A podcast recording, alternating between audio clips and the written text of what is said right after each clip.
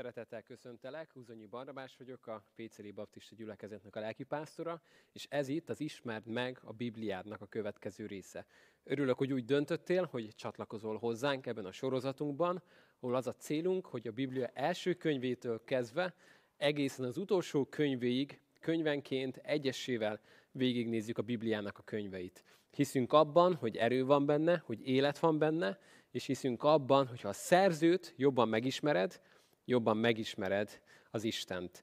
És ez a reményünk, hogy a könyvet megismered, megismered a szerzőt, megismered Istent, ez hatással van az életedre, megváltozik az életünk, így nem csak, nem csak írástudókká leszünk, akik értik az igét, hanem olyan emberek, akik tanítványok is követik Jézust.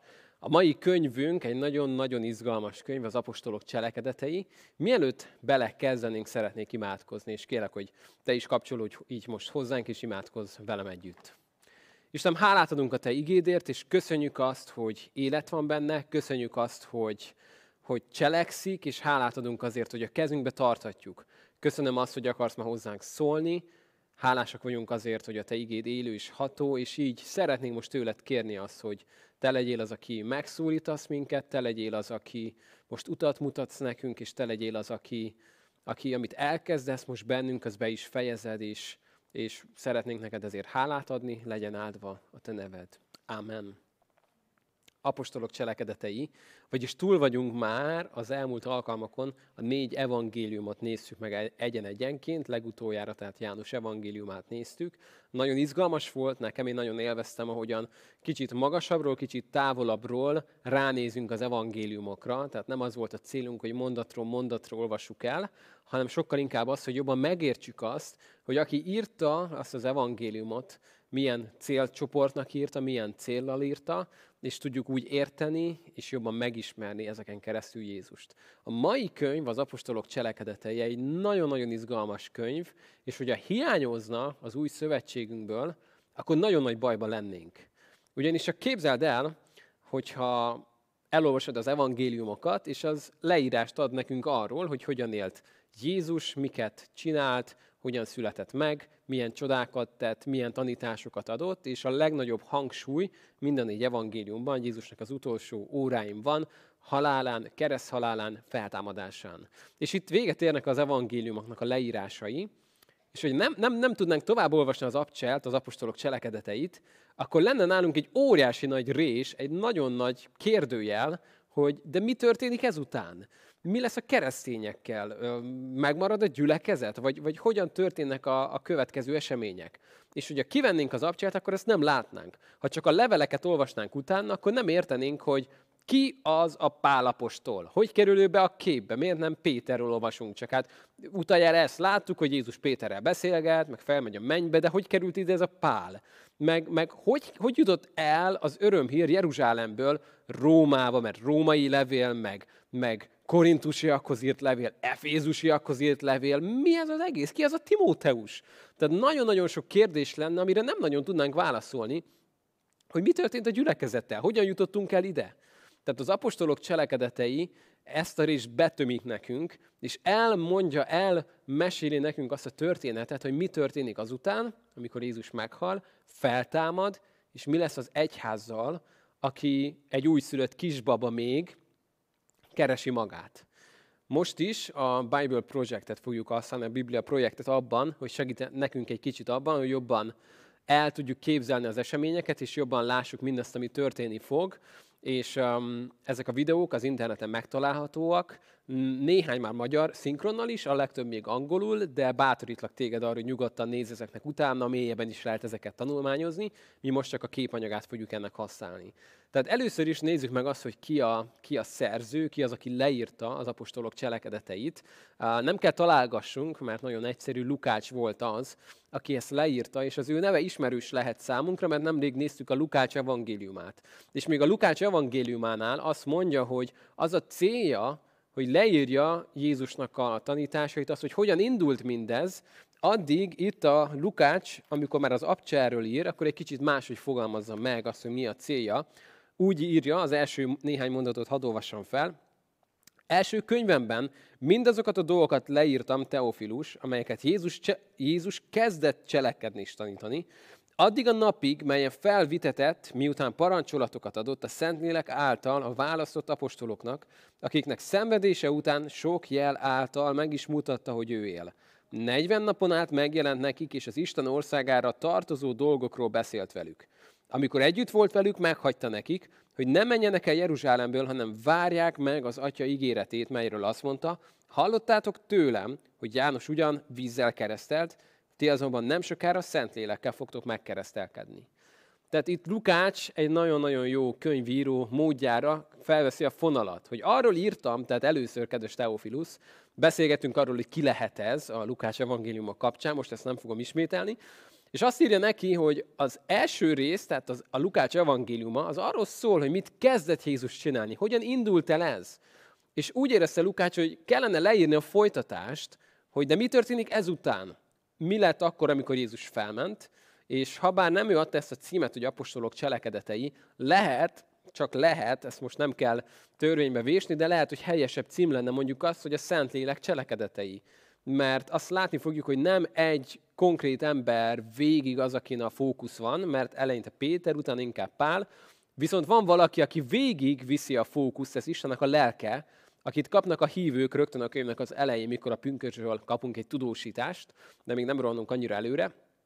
Tehát bemutatja Lukács azt, hogy mi történik az egyházzal, miután Jézus felmegy, hogyan kezd el növekedni, hogyan kapja meg azt az ígéretet, amiről eddig még csak ígéret volt, hogy eljön majd a pártfogó, és mi fog változni, hogyan lesznek a félős, elzárkózó tanítványokból nagyon bátor hitszólók, akik mennek és mondják az örömhírt.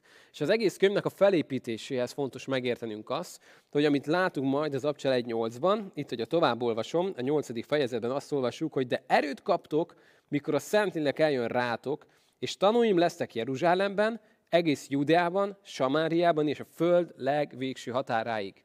Ez nagyon-nagyon fontos mondat, az első fejezet egyik legfontosabb mondata, mert Lukács itt előre írja azt, hogy hogy fog haladni az apostolok cselekedeteinek a könyve. Azt írja, ugye, hogy tanúim lesztek, az első hely, Jeruzsálem. Innen indul minden, ezért az ApCselnek az első része, az első jó néhány fejezet, ez kifejezetten Jeruzsálemről szól. Minden itt történik. Arról fog én, hogy mi történik Jeruzsálemben. Utána azt mondja, hogy Jeruzsálem után egész Júdeában és Samáriában, tehát lesz majd egy kitekintés, most már Jeruzsálemből egy kicsit kilépve, és utána pedig a könyvnek a második nagy, vagy a harmadik nagyobb témája, ez pedig a föld legvégső határa lesz. Hogy Izraelből elindulva, Jeruzsálemből elindulva hogyan jut el az örömhír egészen Rómáig, a birodalom központjába. Hogyan fog ez megtörténni? Hát ezt fogjuk most egy kicsit akkor megnézni, és itt kicsit utolérjük is a, a képanyagunkat, tehát hú, most nagyot ugrottunk, bocsánat, kicsit vissza fogok menni, hogy ne ilyen gyorsan haladjunk.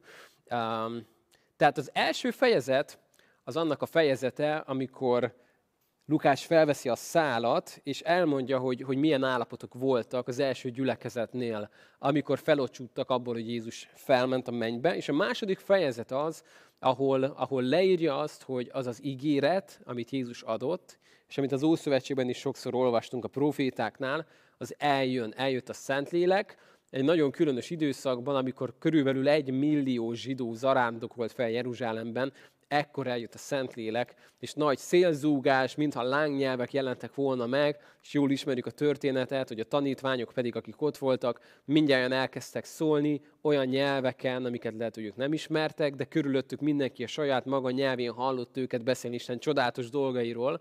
És ez volt az, amikor Péter kiáll, és elmondja nagyon bátran azt a beszédet, hogy ezrek, három ezren térnek meg, és csatlakoznak a gyülekezethez. És az első néhány fejezet az erről szól, hogy mi történik Jeruzsálemben. Azért nem fogunk most ezekről nagyon hosszasan beszélni, mert vasárnaponta pont az ApCsel tanulmányozzuk, és ezeket nagyon részletesen néztük, hogy hogyan élt az első gyülekezet, milyen közösségben voltak egymással, mit jelentett az, hogy naponként együtt voltak a templomban, együtt voltak házanként, házanként vették az úrvacsorát, mit jelentett az, hogy... hogy mindenük közös volt, hogyan élték meg ezt, hogy a nép egyszerre úgy félt is ettől, de magasztalta is értük az Istent. És hogy milyen, milyen megtapasztalása volt ez az Istennek, csodák történnek Péteréken keresztül, és azt látják, hogy, hogy akik követik Jézust, azokon keresztül olyan dolgok történnek, amiket Jézus csinált, amíg itt volt. Tehát ez az első néhány fejezet erről szól, A harmadik fejezetben Péter meggyógyítja a sántát, és megtörténnek a csodák, és látni fogjuk azt, hogy viszont nem olyan szép minden, mint ahogy indul, mert történik egy nagy csoda, aztán Péterék a nagy tanács elé kerülnek, és számot kell adniuk arról, hogy mi történik, mert megfenyegetik őket. És az ötödik fejezetnél látjuk azt, hogy Ananiás és Szafira történeténél, hogy mennyire erős volt Isten lelkének a jelenléte az első gyülekezetben, tehát hogy valaki hazudni akart, és hazugságban akart élni, és ezt be akarta vinni a gyülekezetbe, akkor valahogy úgy tűnik, hogy vagy Isten lelkének, vagy ennek a hazugságnak kellett távoznia, és ez esetben Ananiás és Szafira meghalt, és, és az egész gyülekezetet egy ilyen szent félelem járta át, hogy mennyire erővel és hatalommal ott van Isten lelke, szelleme közöttük. És mi történik utána? A hatodik fejezet azért nagy vízválasztó, mert a hatodik fejezetig minden arról szólt, hogy mi van Jeruzsálemben, hogy mi történik ott. Most kicsit hagyom, hogy kicsit utolérjük magunkat itt a videóban. Egyetlen technikai szünet, egy kicsit belassítjuk, hogy ne legyünk ennyire, ennyire gyorsak. Igen, tehát itt felveszük a szálat pünkösd után. Látszik az, hogy a templom egy, egy kulcs hely, ahol még történnek az események, és akkor ide eljutunk a hatodik fejezethez, most utolértük magunkat a képben is, amikor már nem csak egy fenyegetés történik, hanem István, az első keresztény vértanú, az életét adja azért a hitért, amiben élt, hittel és szentlélekkel teljes emberként meghal. És mit, miért, miért fontos ez? Azért, mert úgy kezdtük, ugye, hogy az első fejezetben azt mondja Jézus, hogy tanúim lesztek Jeruzsálemben, és az első hat fejezet erről szól, hogy igen, Jeruzsálemben tanúi lettek Jézusnak. De úgy tűnik, hogy a mondat nem akar folytatódni, mert Jézus azt mondta, hogy Jeruzsálemben, Júdeában, Samáriában és a föld végső határáig.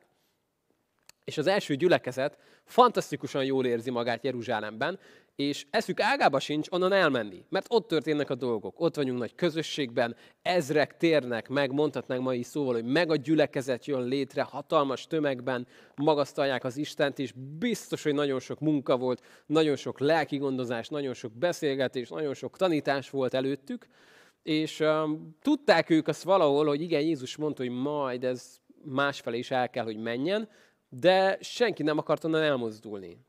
És István halála után azt olvassuk, hogy egy üldözés indul be az első gyülekezet életében, egy üldöztetés indul be, ami miatt szétszóródnak, el kell, hogy menjenek Jeruzsálemből. Csak néhányan maradnak a vezetők közül is, de a többieknek el kell menniük Jeruzsálemből, és ekkor történik az, hogy kicsit átkerül, átkerül a fókusz. Bocsánat, a hatodik fejezetben indul a István története, és majd a hetedikben lesz az ő megkövezése, csak pontosítunk. És a, hato, a nyolcadik fejezetnél pedig kicsit már kitekintünk, és most már nem Jeruzsálem lesz a, a központi helyünk, hanem most átkerülünk Júdeába és Samáriába. Ugyanis látni fogunk egy ilyet, hogy Saul üldözi az egyházat, most megjelenik az ő neve, és be, megjön a képbe és egy Fülöp nevű evangélista, aki meg elmegy Samáriába, az Isten elhívja őt.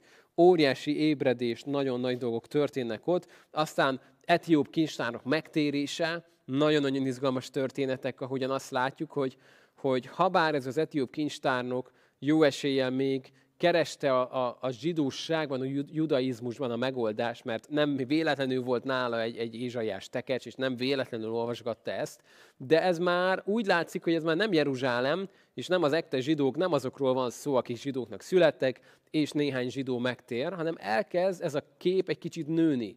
Elkezd a kör növekedni, a halmaz egyre nagyobbakat lép, és még nem jutottunk el a föld széléig, de valami már történik. Tehát a hangsúly Jeruzsálemről át terelődik oda, hogy a kilencedik fejezetnél azt olvassuk, hogy megtér egy Saul. Van egy látomásra, találkozása az Istennel, és teljesen összezavarodik, és az az ember, aki eddig, eddig üldözte és, és írtotta az Isten népét, az találkozik Jézus Krisztussal, és egy nagyon érdekes dolog, hogy Jézus nem azt kérdezte tőle, hogy Saul, miért üldözöd a keresztényeket, nem azt kérdezte, hogy Saul, miért üldözöd az egyházat, azt kérdezte, hogy Saul, miért üldözöl engem. És ez egy érdekes dolog, egy nagyon fontos tanulság, hogy Jézus azonosult a saját maga egyházával, és azt mondta, hogy aki az én egyházamat üldözi, az engem üldöz. Ez egy nagyon-nagyon fontos lelki, szellemi igazság, hogy amit te teszel, ez Istennek a gyülekezetével, azt valamilyen értelemben teszed Jézussal. Tehát, hogyha te szereted a gyülekezetet, Jézusnak a földi testét, akkor szereted ezzel ő magát is. Hogyha megveted a gyülekezetet, hogyha kibeszéled, ha pletykálod, ha rágalmazod, ha rosszul gondolkodsz hívő testvéreidről, akkor ezt valamilyen szinten teszed Jézussal is. És ez fontos látni, hogy nem tudod elválasztani a testet a fejtől. Azt olvasok a Bibliában, hogy Jézus a fej, mi pedig az ő teste vagyunk, és ez nem létezik külön egymástól. Össze vagyunk vele kötve. És ez fontos látnod, hogy amit teszel, az kihatással van a Jézussal való kapcsolatodra is. Tehát azt kérdezi, miért üldözöl engem, Saul? És majd látjuk Saulnak a megtérését, hogy Isten kiválasztja őt, nem akármicsodára, meg fogja látni, hogy mennyit kell majd szenvedni az én nevemért. Azért ez nem egy egyszerű elhívásnak a mondata. Nagyon-nagyon kevesen mondják azt, hogy ez volt mondjuk az első dolog, amit Istentől hallottak, hogy meg akarja mutatni, hogy mennyit kell szenvedni az ő nevéért. De Pálnak egy nagyon különleges elhívása volt, és erről szól a kilencedik fejezet, és már itt látjuk azt, hogy valami még itt történni fog, mert közben látjuk, hogy Péternél is valami alakul. Valami, minthogy a mozgolódna. Ugyanis Péter közben lát egy látomást, ami három ízben megismétlődik, leereszkedik egy lepedő, mindenféle tisztátalan állattal, és elhangzik a hang, hogy Péter, öld és egyed. És Péter nagyon büszkén arra, hogy többet nem fog benne Jézus csalódni, és nem fogja elrontani a dolgokat. Semmiképpen sem teszek ilyet, Uram, mert soha semmi ilyen tisztátalan nem ettem, tehát nem is lehetne jobban tagadni ezt a mondatot, mint ahogy csinálta. És biztos először azt érezte, hogy átment a vizsgán, és mondja neki ez a hang, hogy amit az Isten megtisztított, aztán nem mond tisztátalannak. És látszik majd, hogy valami történik. Péter gondolkodik azon, hogy ez mit jelenthet, és ekkor érkeznek hozzá Kornéliusznak a házából. És akkor itt kicsit bonyolódnak a dolgok, hogy Péter, habár már valamit érzett abból a nagy misszióban, amire Isten hívta őt, és ahogyan kinyílik a világmisszió, de itt még nem járunk ott, de azt látja, hogy ő bemegy akkor egy pogányember házába, Kornéliusz házába, ami miatt bajba is kerülhetne, és nem értő, hogy mi történik. És amikor azt látja, hogy el, elmondja Kornéliusz az ő részéről a történetet, Péter ezt meghallgatja, bizonyságot tesz nekik, és uh, ugyanúgy leszáll a Szentlélek, mint hogy leszállt pünköskor, és tökéletesen ugyanúgy tapasztalják Isten lelkének, szellemének munkáit, akkor Péter ráeszmél arra, hogy úgy néz ki, hogy nincs különbség. Ugyanazt a lelket, szellemet kapták, mint mi pünköskor, és ekkor kezd kicsit kinyílni az a része a küldetésnek, ami Jeruzsálem után, Júdea, Samária után el fog minket vinni oda, hogy a föld végső határáig. Nem volt ennyire egyszerű a történet, ugyanis amikor Péter erről beszámol, nem mindenki örült ennek a helyzetnek. Sőt, elég nagy viták keveredtek majd ebből, hogy most akkor azok a pogányok, akik megtérnek, és ez lesz a következő résznek majd egy nagy üzenete. Most akkor kicsit próbáljuk jobban összekötni, összehangolni azt, ahol járunk a, a videónak a képanyagával. Tehát itt most a tizenegyedik fejezetnél járunk még, akkor még, még annyira nem késtünk el, akkor még maradhat a videó. Um, amikor Péter beszámol a pogányok megtéréséről, és elmondja, hogy, hogy nyilván ez benne is, mint egy zsidó emberben először furcsa volt, de látja azt, amit Isten cselekszik. És aztán látni fogjuk, hogy most Péternek egy újabb fogsága, szabadulása. Egy, nagy, egy nagyon nagy vita lesz majd, közben majd bejön Pál a képbe, de most inkább ezt a vitát nézzük meg először a tizenötödik fejezetben, amikor is kétféle irányzat jelenik meg. Az egyik azt képviseli, amit leginkább ugye olyan zsidó megtértek, képviseltek, akik, akik átélték azt, hogy zsidó hitben nevelkedtek, igyekeztek megtartani a törvényt, próbálták ezt a lehető legjobban csinálni, és nagy hangsúly volt a szabbaton, a körülmetélkedésen, és, és, és sok-sok minden máson. És azt látják, hogy jönnek ezek a mindenféle pogány emberek megtérni, az nem lehet ennyire egyszerű, tehát akkor legalább őket is körül kell metélni, akkor legalább a, a tórát próbáljuk meg nekik megtanítani, hogy megtartsák Istennek a törvényeit, stb. stb. És ezzel egy időben pedig elindulnak Pálék majd az első missziós útra, ahol nagyon sok pogány fog megtérni, és egy nagy vita lesz ebből, hogy akkor most, most akkor mi történjen ezekkel? Most akkor be kell rajtuk vasalni a törvényt, vagy nem kell rajtuk bevasalni? És a tizenötödik fejezet ez a nagy hitvita, amikor Pálék is elmondják a saját ő, tapasztalataikat, és eljut oda ez a kis közgyűlés, uh, Jakab is megszólal, és elmondja azt, hogy, hogy, hogy azt látjuk, hogy Isten valamit csinál, és látják a proféciáknak a beteljesedéseit. És megszületik az a nagyon bölcs irányelv, hogy ne terheljék meg a pogány megtérőket. Ne rakjanak rájuk nagyobb terhet, olyat, amit ő maguk sem tudtak megtartani. Hanem kérjék tőlük azt, hogy mellőzzék és maradjanak távol azoktól a régi szokásoktól, amik a bálványokhoz kötődnek. És itt van néhány kitétel, ami nagyon szorosan összekapcsolódik a bálványimádással, amiben benne éltek a pogányok. Ettől legyetek távol, de amit leszögeznek, és amit nagyon konkrétan ki tudnak mondani, hogy az örök élet, a kegyelem az hit által van. Nem a körülmetélkedés által, nem a törvény megtartása által, hanem hit által van a kegyelem.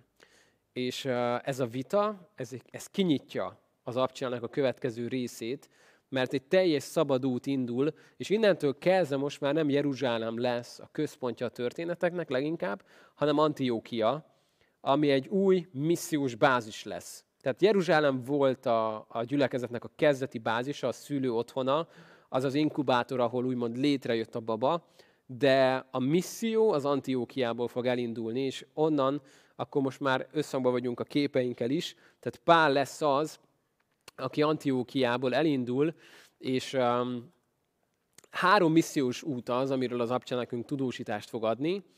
Nagyon röviden mondhatnánk azt, hogy az első missziós út során egy, egy elég kicsi távot tesz meg Pál, az akkori társával, Barnabással indulnak el, tesznek egy kis kitérőt a szigeten, aztán végigjárják ott az úgynevezett Ázsia térségét, aztán visszamennek, és újra Antiókiában megpihennek. A második missziós út már egy sokkal nagyobb távot fog bejárni Pál, és Barnabás helyett, mivel lesz egy kis... Mondjuk azt, hogy ellentmondás közöttük nem biztos, hogy egy, vagy nem értettek egyet Márk Jánosnak a kérdését illetően, aki visszafordult az első út során.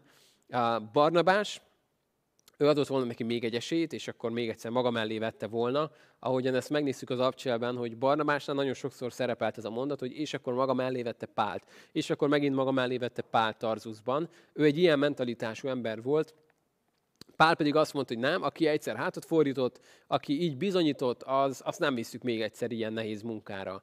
És aztán látjuk, hogy két fele elindul akkor a misszió, tehát nem valami rossz dolog történik ebből, hanem két fele, kétszer annyi, hogy is mondjam, irányba tudnak elindulni, ami nem rossz, sőt, tudjuk azt, hogy később már nem volt köztük ellent, ellentét, hanem Pálnak egy nagyon-nagyon hasznos munkatársa lett ez a János Márk, akiből a vita úgymond kiindult.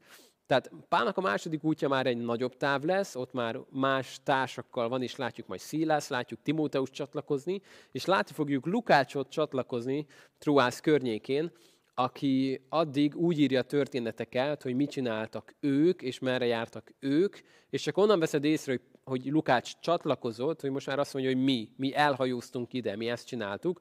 Aztán egy ideig megint, azt mondja, hogy Pál ezt csinált, amikor kicsit lemaradtak tőle, és aztán majd utolérik Párt, akkor megint többes szám első személyben fogja ezt írni tovább. Tehát látni fogjuk a második missziós utat, ott egy nagyon nagy távolságot tesz meg, és Pál olyan meghatározó helyszínekre ér el, mint mondjuk Filipi, Efézus, Atén, ezek olyan térségek, Korintus, amik, amik az akkori kornak hatalmas, meghatározó városai voltak a kereskedelmet illetően is. Tehát, hogyha valami Korintusban történt, és valami Korintusban elindul, akkor az szétmegy az egész világra. És um, egyen-egyenként megnéztük ezeket vasárnaponta, hogy, hogy mennyire nehéz lehetett Pálnak, mondjuk egy Korintus, ahol, ahol nagyon híres volt a város egyik részről, a felfedezések, a művészetek miatt, másrészt nagyon hírhet volt a város, olyannyira, hogyha valakire azt mondták, hogy korintusi az az ember, akkor ez egy nagyon-nagyon csúnya jelző volt. Tehát, hogy vagy egy prostituált, vagy egy részeges, egy erkölcstelen alak volt. Tehát csak gondolj bele, hogy ma azt mondanád bárkire a világon, hogy ez egy, ez egy, fú, ez egy péceli ember, és ez azt jelenteni, hogy akkor ez a legalja. Tehát, hogy ez, ez tényleg vagy, vagy teljesen részeg, és semmi erkölcsi normája nincs, vagy, vagy épp ö, prostituáltként dolgozik. Tehát ha ezt mondanád valakire, hogy ő egy péceli, akkor képzeld el, hogy milyen lenne Pécelen élni. Tehát amikor azt mondjuk, hogy ez a péceli ember. Na, Korintus egy ilyen hely volt, és Pál átélte azt, hogy minden, egyed, minden egyes helyen, ahol ő volt, uh, Isten hatalmasan használta. Volt egy, ö, volt egy alapelv, amihez tartotta magát, hogy minden egyes esetben, mikor belépett egy új helyre, kereste, hogy van egy zsinagóga, Vagy ha nincs zsinagóga, akkor megkereste, hogy a folyónál tartanak-e imádkozás, vagy valamit, és például Filipiben is így találta meg ott összegyűlt asszonyokat.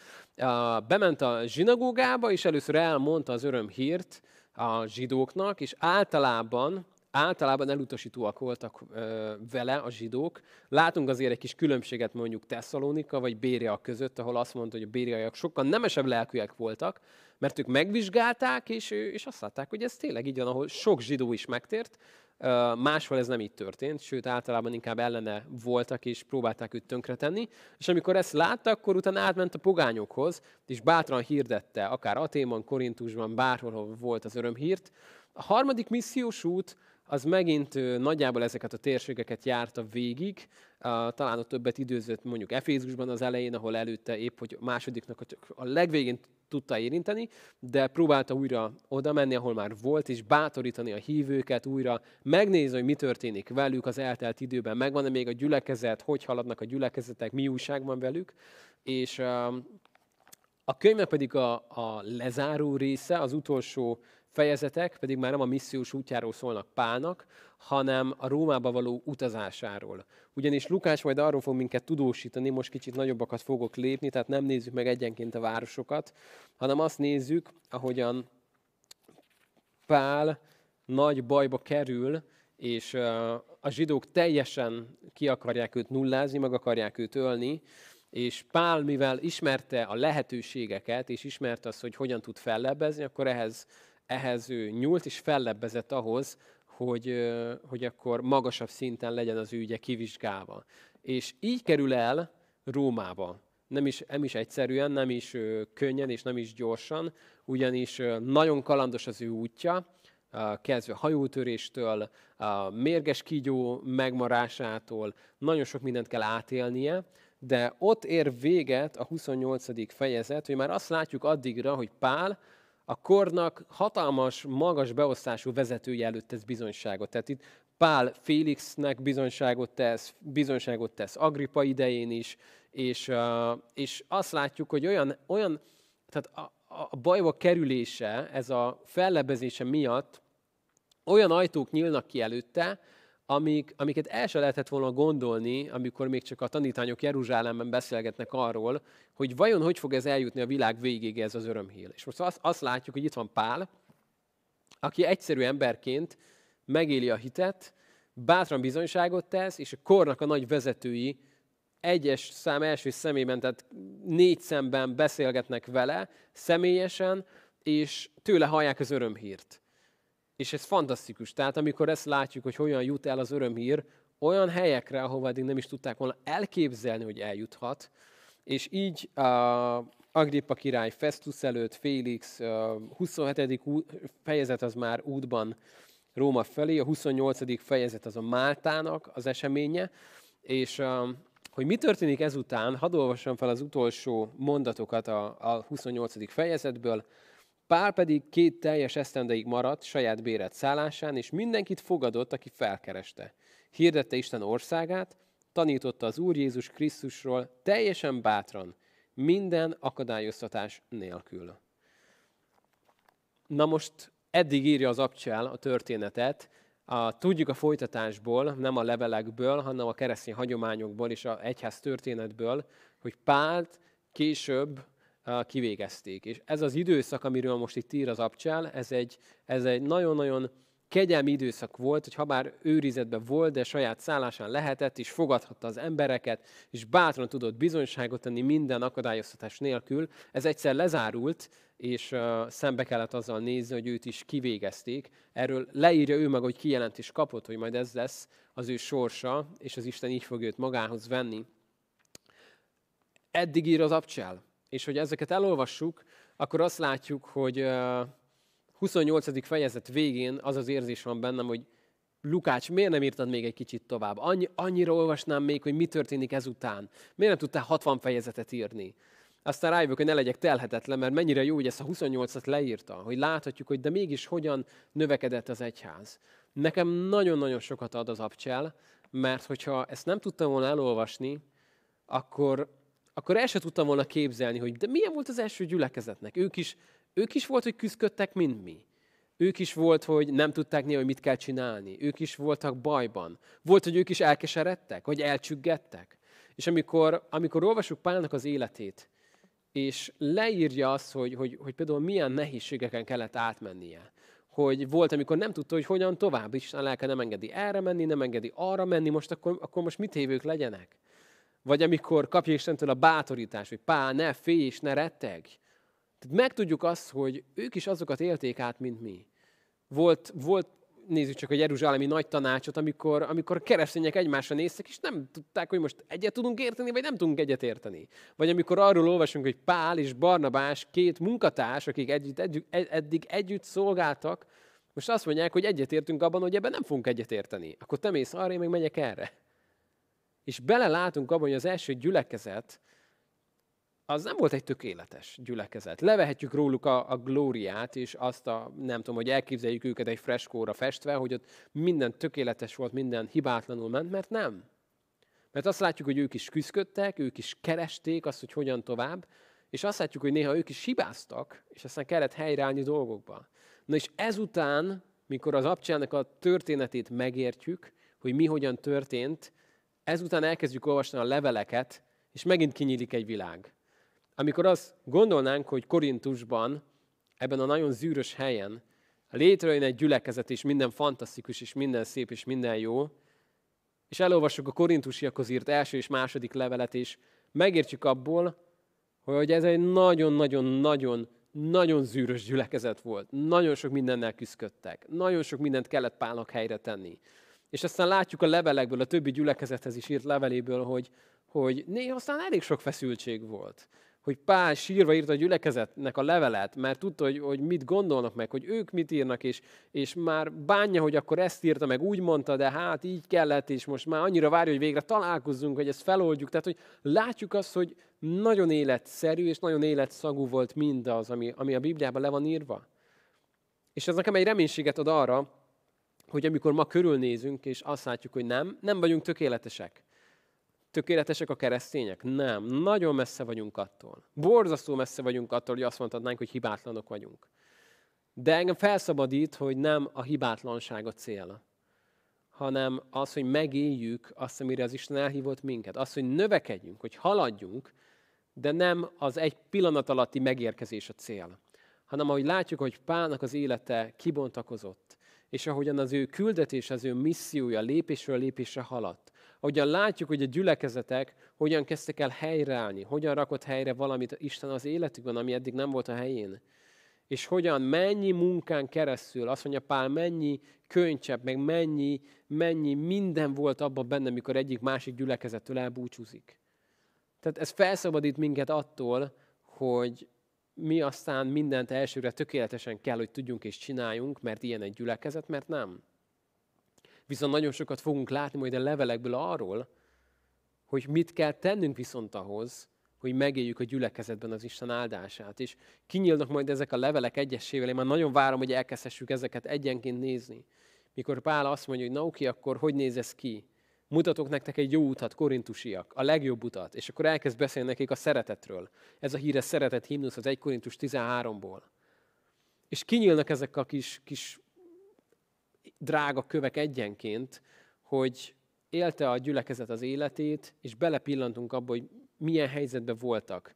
Az egyik gyülekezetnek mondjuk lehet, hogy épp nagy problémája volt, hogy nem nagyon tudták hova tenni a kegyelmi ajándékokat is, és a korintusi levél nagyjából erről szól, hogy próbálja ezeket Pál a helyes mederbe terelni. Még egy másik gyülekezetnek teljesen más kép írt mondjuk Péter, vagy épp Jakab, mert lehet, hogy pont arról fog majd írni, hogy, hogy tudom azt, hogy nagyon el vagytok keseredve az üldöztetés miatt, amely most közöttetek van, és én most írok nektek bátorításul. Vagy arról ír Pál, hogy, hogy kellene helyre rakni az utolsó időknek a kérdéseit, mert nagy sötétség van közöttetek, és nem akarom azt, hogy sötétségben maradjatok. Tehát majd megnézzük, hogy mindegyik levélnek van egy nagyon konkrét célja, és ezeket szeretnénk majd kibontani egyenként, de most itt megállunk egy kicsit az ApCselnek a tanulmányozásával. A, a történet...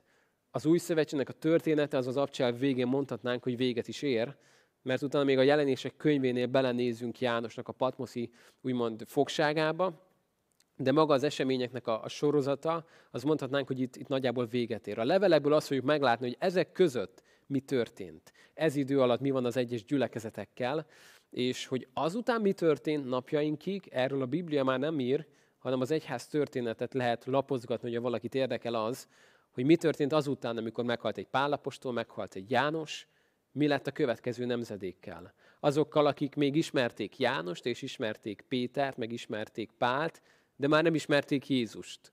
Személyesen, fizikailag. És aztán mi lett azokkal, akik még ismerték azokat, akik ismerték Pált, de ők már nem ismerték Pált. És azt a nemzedéket. És akkor látni fogjuk, hogy hogyan halad az egyház néha előre, és hogyan halad néha lefele. De nagyon érdekes ezt is nézni. Viszont mi most itt megállunk az ApCsel végén, és arra bátorítlak, hogy amikor uh, jövő héten, hogyha Isten éltet minket, akkor a római levelet fogjuk tanulmányozni, addigra olvasd át, és, és kicsit gondolkozz azon, hogy, hogy kiknek írta ezt Pál, miért írta ezt le, és, és szeretnénk ezt kicsit alaposabban megnézni, hogy amikor olvasod azt a levelet, akkor tudd érteni azt, hogy miért így fogalmaz, miért, miért, miért nem máshogy ír, miért ez a célja, miért pont ezekről ír, miért nem más dolgokról ír. Ezeket szeretnénk majd egyesével kibontani, kibontogatni, és hiszem azt, hogy nagyon, nagyon drága ajándékok vannak, amikor ezeket egyesével kibontjuk, amikor megértjük az Istennek a beszédét, és ez bennünket megvizsgál, helyre tesz, és meg tudjuk azt tenni, cselekedni.